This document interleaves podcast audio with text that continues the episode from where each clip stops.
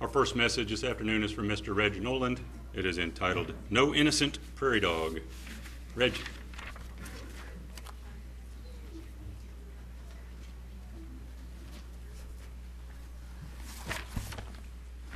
Well, it's a bright and sunny day.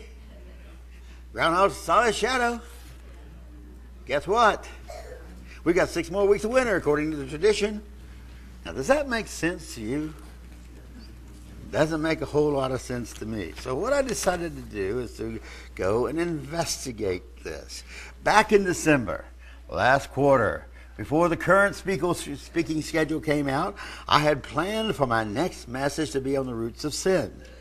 Then I get the speaking schedule and discover I have been assigned a message for today, February 2nd, Groundhog Day.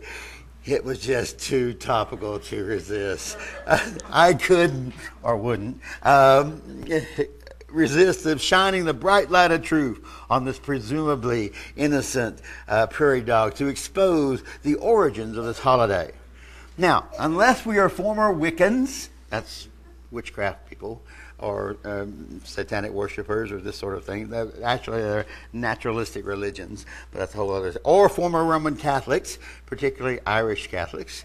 Uh, I doubt that we put much importance or much significance on this quaint custom of letting Punxsutawney Phil predict the weather for the next six weeks. However, Phil hides much more than his eyes under the exposing light of truth. For Groundhog's Day is a relatively recent name for this ho- holiday. Formerly, it was known as Candlemas, not to be confused with the European heavy metal group. That's a whole other different group. Okay. Or the Feast of St. Bridget, Brigade's Day, Brida's Day, Imbolc, or Imbolec.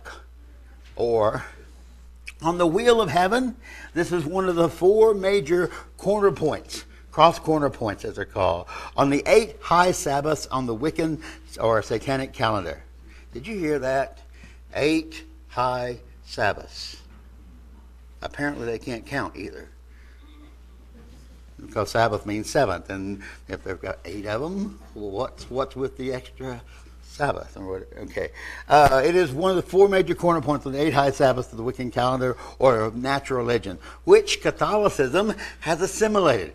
I think of Catholicism as the religious equivalent of Star Trek's Borg. They assimilate everything. You will be assimilated. Resistance is futile. And your distinctiveness will be added to the collective. So it becomes one great um, religious amalgam as a result of that. Okay, adding the distinctiveness to the collective amalgam of that is the world's religion, but it retains many of the rituals, but clothing, clothing it in the innocent cloak of a groundhog tradition. In the Great Plains, here in the southern Great Plains, we have adopted the prairie dog as our local equivalent for the groundhog. While they are not quite the same genus or species, they do belong to the same family, oh, and they're all within the family of Rodentia. However, local adoption of the animal, weather forecaster for this date, the prognosticator, um, is not without precedent. Indeed, the groundhog himself is a local ad- adaptation of the tradition or an adoption of a local animal, the groundhog. Uh, established by the German Dutch settlers in southeastern Pennsylvania, who saw the same intelligence in the groundhog as, the Europe, as in its European counterparts. There were two principal European counterparts, and that were the hedgehog, but hedgehogs aren't native to America, so they picked up the groundhog instead, and the weasel. There's another critter here. So, what I'm doing today is I've gone through and done all the research on this and found out what the origin of this thing is. My time is over with. I think you'll discover groundhog is not quite so innocent as he may appear to be. They're cute little critters, though, aren't they? Here's a prairie dog. Look at our prairie dog. Uh, burrowing rodents native to the grasslands of uh, North America. There are five different species here in the southern United States. Uh, they're t- a type of ground squirrel, squirrel. They're found in the United States, Canada, Mexico. In Mexico, they are found uh, primarily in the northern states that lie at the southern ends of the Great Plains. There's your scientific classification. Notice class is mammal. They're rodent members of the rodent. There's sub suborders there. That much of it stays the same, but they differ with the family and the genus. Let's see about the groundhog now. Here's our groundhog. See, uh, it's also known as a woodchuck. So if you ever wonder why much a woodchuck can chuck, and I'm not talking about Mr. Lee over here, okay. A groundhog is also known as a woodchuck or a whistle pig. Some places it's known as a, a land beaver. It's a rodent of the same family as is our uh, prairie dog. It belongs to a large group of ground squirrel, squirrels. They're uh, yellow-bellied, hoary um, marmots, and uh, they live in. They're a lowland creature widely distributed out through North America, common in the eastern, uh, northeastern and south and central U.S. states. Groundhogs are found as far north as Alaska. Their habitat extends to the southeast to Georgia. But as I said, the uh, groundhog was not the original prognosticator. In Europe, the uh, critter was the hedgehog. Notice this critter doesn't look much like the groundhog at all. They're in the they're, they only go uh, they're only the same up into the class, but then they differ considerably after it. There are five different genera of hedgehog, and then there are 17 different species within that. So it's a considerable different creature, but as I said, there are no hedgehogs native to North America. So when the Dutch, German Dutch settlers of southeastern Pennsylvania came over here, they found a replacement, and the and the groundhog seemed very wise. Now, there's another replacement that is a weasel. Notice how it stands on its hind legs a lot like the prairie dog does. And they also are mammalia, but they, notice their order is carnivora. So they eat other animals, whereas the others are vegetarian or in the way. True weasels belong to that one. They're noted for long, slender bodies, short necks. Um, in their bodies and necks, short legs, round uh, ears, and you can see a weasel popping its head out of its hole just like the uh, groundhog would, right? Interestingly enough, there are other precedents. Here, here's the history, if you will, the family tree of the uh, groundhog. Prairie dog of the Great Plains are now what we use, but they're also that comes from the tradition of the groundhogs of Pennsylvania. They inherited it from the European hedgehogs and the badgers. Um, that came from the European we- weasels. Now look at this one. That comes from Brigit's serpent. Huh. Anyone beginning to get apprehensive? Because the serpent would also pop its head out of its hole in the winter to test the air, to see whether or not spring was coming yet. Okay. Groundhog is an idol. In uh, the U.S., one of the uh, groundhogs is named Punxsutawney Phil, after his name in Punxsutawney, Pennsylvania. It is a multi-day, multiple-a-day event extending from late January to early fe- February. In Canada, the main groundhog is named Wiarton Willie, after his home in Wiarton, Ontario. This is Wiarton Willie. This is the statue of Wiarton Willie. The groundhog is, uh, uh, uh could be an idol. Actually, there was a cult of groundhog worshippers in ancient Rome, but it went underground, literally. it went underground and didn't emerge until much, much later. Okay, the origins of uh, Groundhog's Day. Celebration be- began as um, a Pennsylvania German custom in southeastern Pennsylvania in the 18th, and 19th century has its origin in ancient European weather lore. A badger or a sacred bear is a prognosticator as opposed to the groundhog. It bears similarities to the pagan festival of Imbolc, and then we're going to talk about that one in detail. Uh, the second turning point on the Celtic calendar, which is celebrated February 1st or February 2nd, and also involves weather prognostication and to uh, St. Swithin's Day in July the Roman legions during the conquest of the northern country, northern Europe, um, supposedly brought this tradition to the Teuton. The story that the Roman soldier had a weasel or uh, here that he used to predict the, we- uh, the weather, and that's where the story, the, how it got transported in. Uh, Teutons are German, who uh, picked it up and concluded that if the sun made an appearance on Candlemas Day, which is the Roman Christianized version of um, uh, Imbolc. An animal such as the hedgehog would cast a shadow, thus predicting six more weeks of bad weather, which they interpolated, interpolated as the length of the second winter. The second winter. So notice, if it casts a shadow, there's six more weeks of winter. Now, to my way of thinking, if it casts a shadow, it tells you it's sunny outside and winter ought to be over. Doesn't that make sense? So, what's the story behind this? Why would casting a shadow be six more weeks of winter instead of saying winter's over? He, uh, the story says that he got uh, he's frightened of his own shadow and runs back in the hole. But let's see what happens. Pennsylvania's earliest settlers were German. They found groundhogs to be in profusion in many parts of the state. They determined that groundhog, resembling the European hedgehog, was a most intelligent animal and sensible animal, and therefore decided that if the sun did appear on February 2nd, so a such a wise animal would, as the groundhog would see its shadow and hurry back underground for six more weeks of the winter. So it's going to avoid it for some reason. Don't this is a picture of a groundhog handler. They have special handlers. And this is a picture of Pennsylvania Phil. There, okay? The shadow superstition.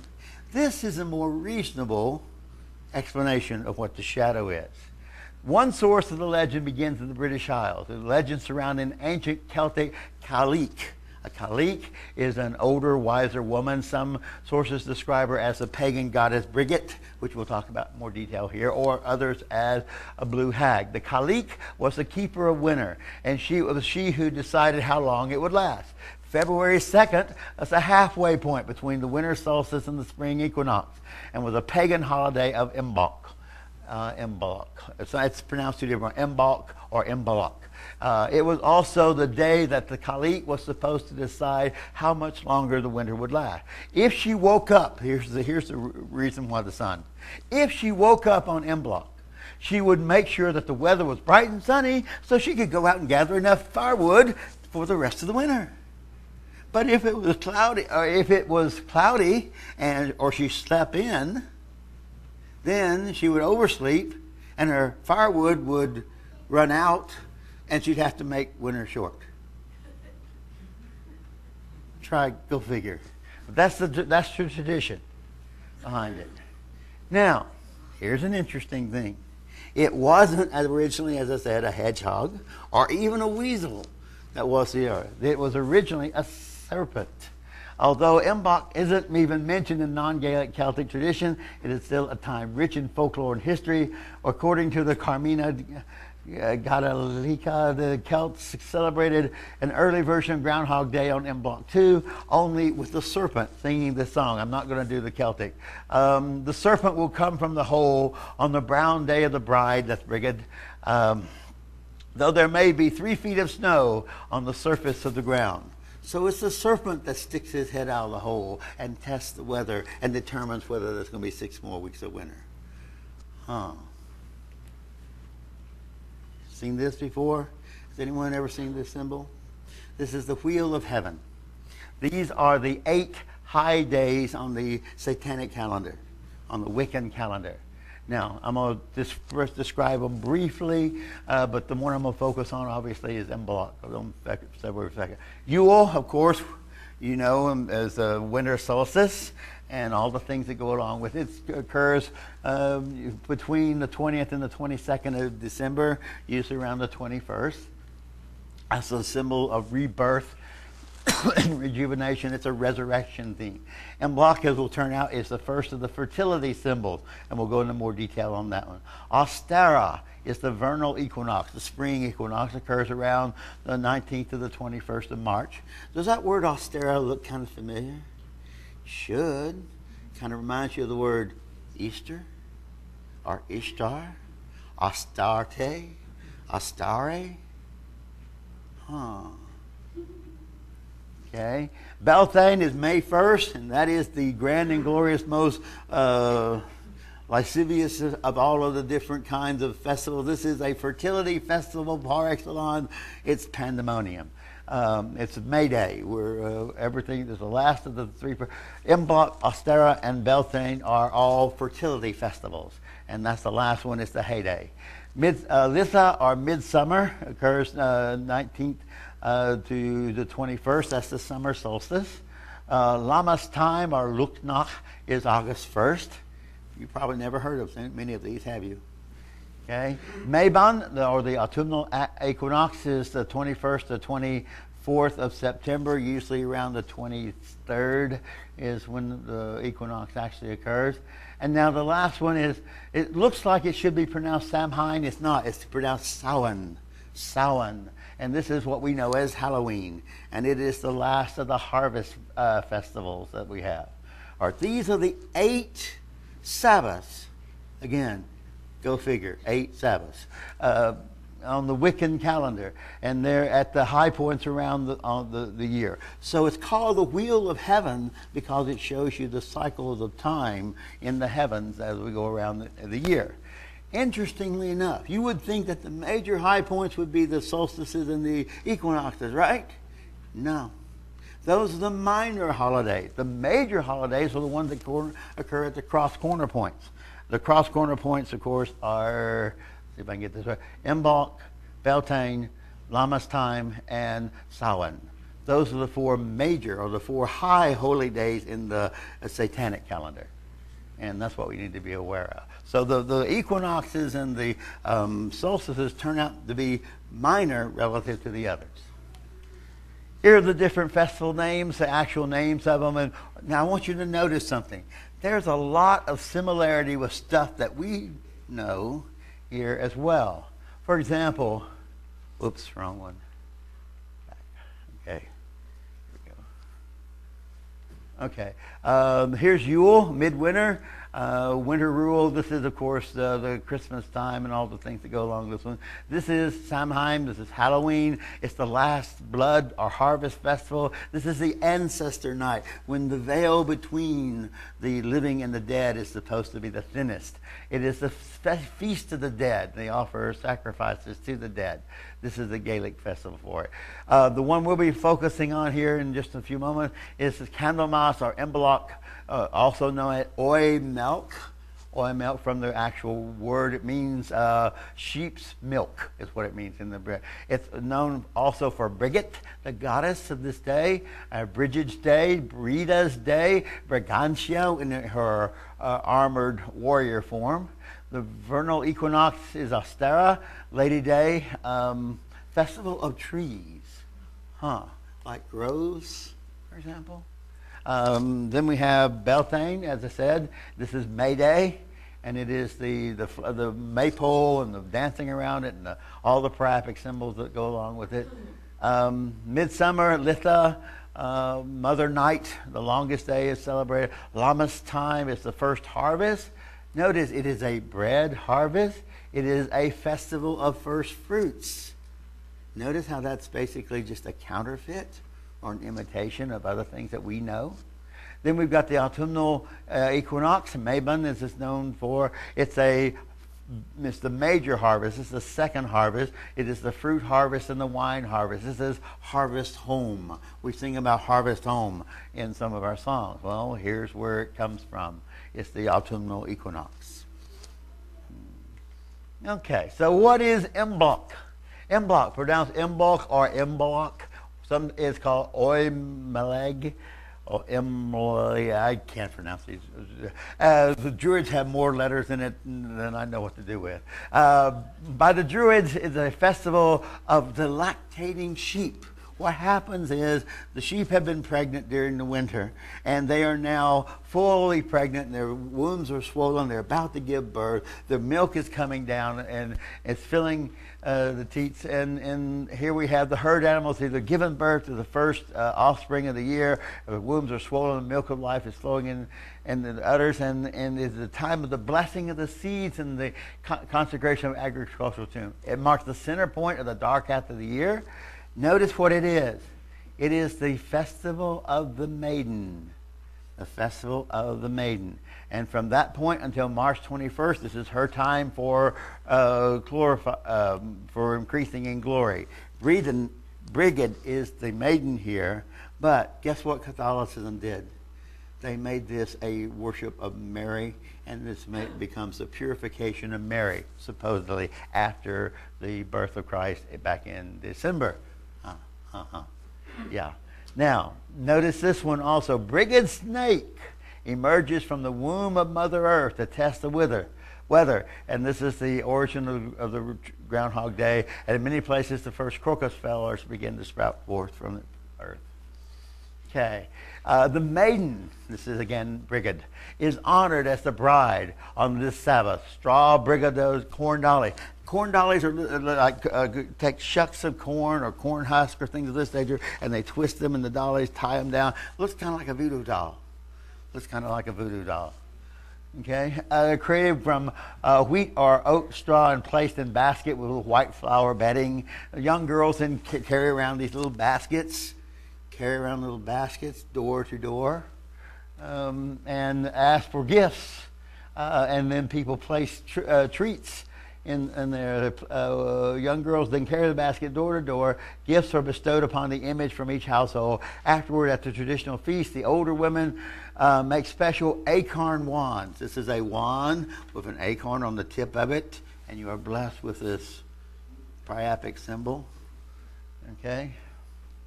Uh, and uh, the wand, um, let's see, the older women make special acorn wands for the dollies to hold. In the morning, the ashes in the hearth, uh, hearth are examined to see if the magic wands left any marks.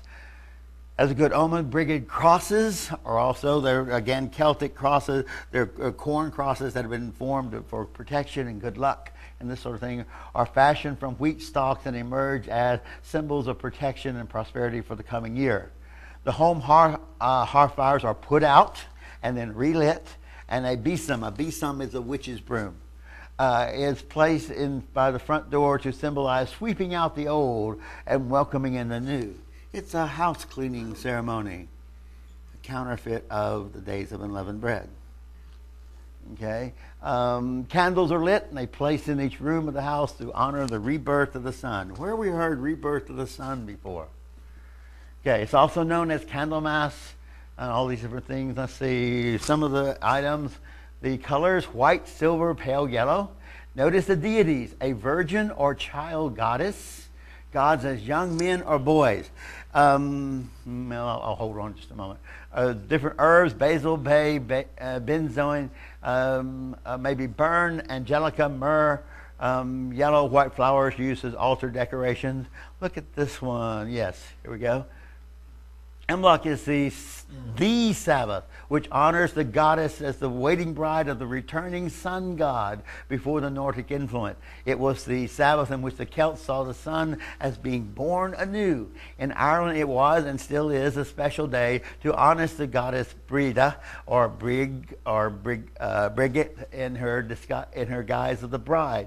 The modern Irish know it as St. Bridget's Day, St. Bridget being vaguely a vaguely disguised and Christianized version of the pagan goddess. Notice this one. The Imbolc corn doll represents the mother nurturing her son who will grow and become her husband. Okay? Does that sound familiar? It should. It's the old Semiramis Tammuz tale. Come back to haunt us again the same stories that we have heard that have plagued Israel from the beginning of time show up here in Brigid's Day as well. You're familiar with the Tammuz, Tammuz, uh, Tammuz and Semiramis story, of course. This is the um, wife, mother of this god uh, who was supposedly reborn in the form of an evergreen tree or this uh, tradition. It comes back here as well. So, who is Brigid? Brigid is a Celtic triple goddess, a triune goddess. Huh. A triune goddess. Ruling, he, healing, poetry, and smithcraft, like the, the uh, fires, uh, iron, uh, blacksmith and, and uh, silversmith and the like. She is one of the great, great mothers of the Celts. Celts had many other mother goddesses, including Danu and Morrigan. Variant forms of her name include Breed, Brida, uh, Brigid, Brigitte, pronounced either breed or with a soft G sound. She's also known as Brigantia in her armor or warrior form. Uh, Brigandia, uh, Brigadoo, her Welsh name is Fry. How do you pronounce two F's? Uh, her modern name is Bridget or Bridget, as derived for her Christianization into Saint Bridget. Her name, Brigid, thought to be derived from In Sanskrit, is originally an epithet meaning exalted one. Exalted one. The Romans equated Brigid with Minerva, and she can be similarly equated with the Greek Athena. Effectively, she is a, an amalgam of all the mother maiden goddesses in, uh, throughout the uh, Mediterranean world. She's Semiramis, and Ishtarte, uh, uh, Ishtar and Astarte, and she's Isis, she's Nut, she's uh, Minerva, she's Athena, she's Diana of Ephesus, she is Hera, she is Juno, she is all of these different mother goddesses rolled into one in the Celtic version thereof. Okay. Um, Brigid is best known for her association with healing poetry and smithcraft. As the healing goddess, she governs childbirth and the birthing time. She was highly regarded as a healing goddess and can be seen in the numerous healing wells that are dedicated to her all over Ireland. There's a reason that it's in Ireland, too. uh, as a goddess of poetry, she governs not only the inspiration and writing of poetry, but also divination and prophecy. Huh. And as a goddess of smithcraft, she governs the forge's fire. So she's a goddess of fire. It is for these reasons that she's considered bright goddess, bringer of light. Have you heard that phrase before? And is associated with the element of fire. In all of her forms, she brings one inspiration of fire quality. She brings to one inspiration of fire quality and provides the spark for motivation. Her fire associations are so strong that a perpetual fire was set at Kildare in her honor. The fire still burns there today. She also became the goddess of the hearth fire, the fire of the home, and since she, she contains the mother and fire aspect, as goddess of the hearth, she is equated to the Greco Roman Hestia Vesta, that's Hera, or Juno. Okay? Like many pagan holidays, Imbolc has a Celtic connection. It wasn't always celebrated this way. I'm not going to read all of this, but here's the idea. Um, oops, wrong one. Back up. Okay. To honor her, purification and cleaning, cleansing are a wonderful way of getting ready for the coming of spring. In addition to fire, she's a goddess connected with inspiration and creativity. See that? Purification and cleansing. Like the days of unleavened bread and searching out all the old, uh, old leaven.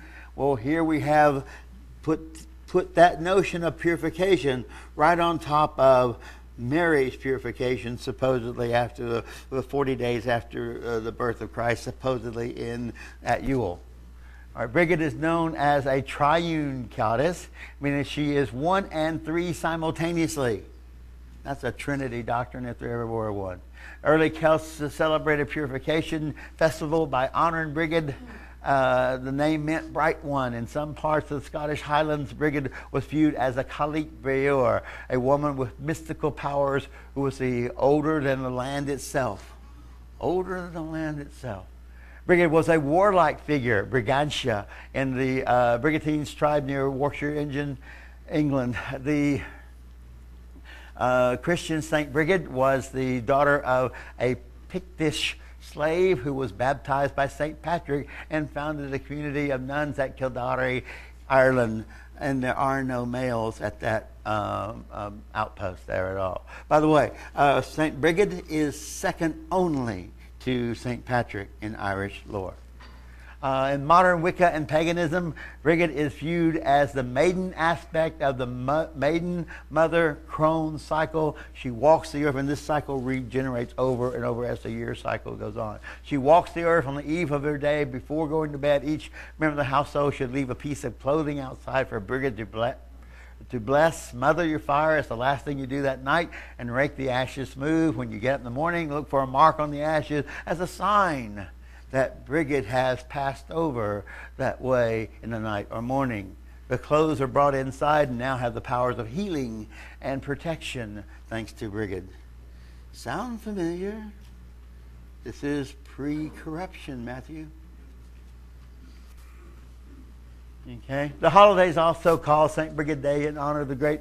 Uh, let's see. Let's skip, skip, skip, skip, skip, skip. Uh, she's noted for noted for um, uh, patron fire. Uh, she's goddess of fire, patroness of smith, poetry, and healing, especially the healing touch of midwifery. This is a tripart symbolism, uh, co- uh, express, uh, occasionally expressed by saying that Brigid had two sisters, also named Brigid. It's like you know the guy who invented Murphy's Law didn't really invent Murphy's Law, but by, it was invented by another guy with the same name. Incidentally, another form of her name, Brigid, is Brida.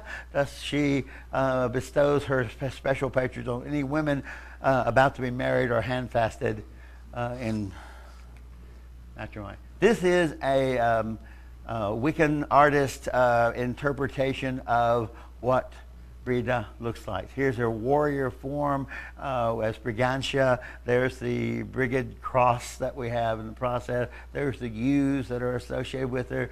Uh, there's the the wands that are uh, uh, associated. The Roman Catholic Church could not very easily call the great goddess of Ireland a demon. So what'd they do? The natural thing that a Borg would do: assimilate, assimilate. So it assimilates the the uh, the emblem of Imbolc and turns it into Candlemas, a new um, Roman uh, holiday. Henceforth, she would be Saint Brigid, patron saint of smithcraft, poetry, and healing. Notice, didn't change what she governs. Still, the, she's still goddess of what? Smithcraft, poetry, and healing, just like she was as the Celtic goddess. They explained this by telling the Irish peasant that Brigid was really an early Christian missionary sent to the Emerald Isle and that the miracles she performed there mis, uh, misled the common people into believing that she was a goddess. She wasn't really a goddess. That's their explanation. Okay? Advancing the lie that Jesus was born at Yule, the Roman Catholic Church turned Imbolc into Candlemas in honor of the purification of Mary about 40 days after the alleged birth of Christ superimposing the celebration of one Virgin Mother on top of an existing similar pagan celebration of Brigid, the Celtic maiden mother goddess. Candlemas then became a precursor for Valentine's Day because this whole festival just blended together. And, and its fertility rituals rising out of the old Roman festival feast of the Lupercalia. Are you familiar with the Lupercalia? And in the Roman times, the, um, the, the, priests would they would sacrifice goats on the top of a mountain and take the strips of goats uh, uh, hide and, and, go around popping the young ladies on their bare buttocks as a symbol of fertility for the upcoming year. It was also to ward against uh, uh wolves, hence the word Lupercalia from it as well. Okay, all right. Uh, so, why? I know you're asking me, oh, Reg, this is all very interesting, but why in the world are you bringing this to us? Well, here's why God condemns it. God condemns it outright. There's a condemnation of the worship of the Queen of Heaven. We find it in Jeremiah 7, verses 13 through 20. I can't read from there. Okay. Um, now, because you have done these works, says the Lord, I spake unto you, rising up early and speaking, you, but you heard not, and I called you, and you answered not. Therefore, I will do unto this house, which is called by my name, wherein you trust, and unto the place which I gave to you and to your fathers, I have done to Shiloh. I will cast you out of my sight, as I have cast out all your brethren, even the whole seed of Ephraim. Therefore, pray not for this people. He's speaking to Jeremiah now. Pray not for this people, uh, neither lift up or cry prayer for them, neither make intercession to me, for I will not hear thee. Seest thou what, not what they do in the cities of Judah, in the streets of Jerusalem? Look at this, and I've gotten red. The children gather wood, and the fires, fathers kindle fire, fire the goddess, and the woman knead the dough for the little cakes and make cakes to the queen of heaven and pour out drink offerings to other gods that they may provoke me to anger. Do they provoke me to anger, says the Lord? Do they not provoke themselves to confusion of their own faces? Okay? Thus says the Lord God, Behold, my anger and my fury shall be poured out upon this place, upon man, upon beast, upon the trees of the field, upon the fruit of the ground, and it shall burn and shall not be quenched. You would think they would learn, right? Nah, not ancient Israel. Turn to Jeremiah 44, starting in verse 15. Then all the men which knew their wives had burned incense, uh, knew, knew, knew that their wives had burned incense to the other gods, and all the women that stood by, a great multitude, a great multitude, even all the people that dwelt in the land of Egypt and in Pathros, uh, answered Jeremiah, saying, As for the Lord, word that thou hast spoken unto us in the name of the Lord, we will not hearken unto thee, but we will certainly do whatsoever thing that goeth forth out of our own mouth to burn incense to the Queen of Heaven, to pour out our drink offerings to her as we have done, and we and our fathers and our kings and our princes in the city of Judah, in the streets of Jerusalem. Then, for then we had plenty of victuals and were well and saw no evil. But since we left off bur- to burn incense to the Queen of Heaven and to pour out drink offerings unto her, we have wanted all things. We have been consumed by the sword and the famine. So they're saying, since we stopped worshiping the Queen of Heaven, things have been going bad. So we're going to go back and start working. We're not going to pay attention to what you're saying. Okay? And when we burned incense to the Queen of Heaven and poured out our drink offerings unto her, did we make her uh, did we make her cakes to worship her and pour out her drink offerings unto her without our men? Then Jeremiah said to all the people and to the men, to the women, to all the people that gave him that answer, saying, The incense that you burned in the cities of Judah, in the streets of Jerusalem, you and your fathers, your kings, your princes, the people of the land, did not the Lord remember them, and came it not into his mind? Moreover, Je- uh, Jeremiah said to the people and uh, to all the women, Hear the word of the land, word of the Lord, and all Judah that are in the land of Egypt.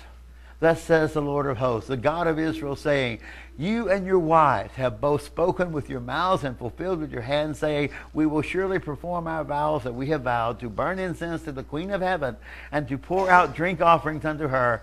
You will surely accomplish your vows, surely perform your vows. Therefore, hear ye the word of the Lord, all Judah. Oops, back up. Uh oh. It stopped. Okay, Brian, I, I, I goofed. Can you help me out? It went out.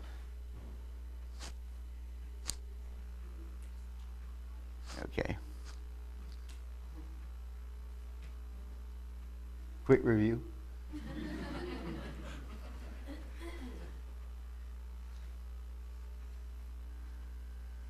Okay, good. All right. Thank you, Elwood. Fine. Okay. Uh, all right. Thus says the Lord of hosts, the God of Israel, say, You, your wives, you have said that you will perform your vows. Hear the word of the Lord. Uh, all of Judah dwell in the land of Israel. I have sworn by my great name, says the Lord, that my name shall be no more named in the mouth of any man in Judah and in all the land of Egypt, saying, The Lord God liveth. Behold, I will watch over them for evil and not for good. In other words, he's going to he's going to bring about evil uh, upon them because they are in, in idolatrous worship. And all the men of Judah that are in the land of Egypt shall be consumed by the sword and by the famine, and there shall be an end of them. Yes, a small number of them shall escape the sword and shall return out of the land of Egypt into the land of Judah. And all the remnant of Judah that are gone into the land of Egypt to sojourn there shall know the, whose words shall stand, mine or theirs. This shall be a sign unto you, says the Lord, that I will punish you in this place. Notice, they're not going to take them away. You're going to punish them in this place. We're right where they are that I will punish you in this place, that you may know that my words are, shall surely stand against you for evil. All right, so why should we be, we be concerned? It is clearly idolatry. We are doing service to the Queen of Heaven by honoring Groundhog Day. Uh, it's a it's a it's an innocent version of it. It doesn't even look like it's the same thing that it originally came from. It doesn't look like the servicing of the Queen of Heaven, but that's the transformations that have happened over the years. It is perpetuating and forwarding other lies, like the birth of Christ in uh, Christmas, which is we know to be a lie. Okay, it, it, it forwards the idea of a triune goddess and reinforcing the notion of the Trinity. It reinforces the idea of reincarnation. We've got the Tammuz uh, Semiramis um, incestuous relationship that exists between um, for Tammuz had a Semiramis as his mother wife, and she loved him and bore his own children, which is an, uh, no edible thing as well. It is uh, a counterfeit holy day, and it is again to use Matthew's phrase that I like so well. It is pre-corruption. This happened long before our modern era. So we are pre-corrupted, if you will, for uh, to be predisposed to looking at this sympathetically, and as a result, we miss all the connections that are made. But did you see them? Did you see all the counterfeits that were there in the in the whole pattern? Be aware. Be alert. We must know our enemy. So I brought you this today so that you might know that there's a whole lot more going on than just an innocent groundhog.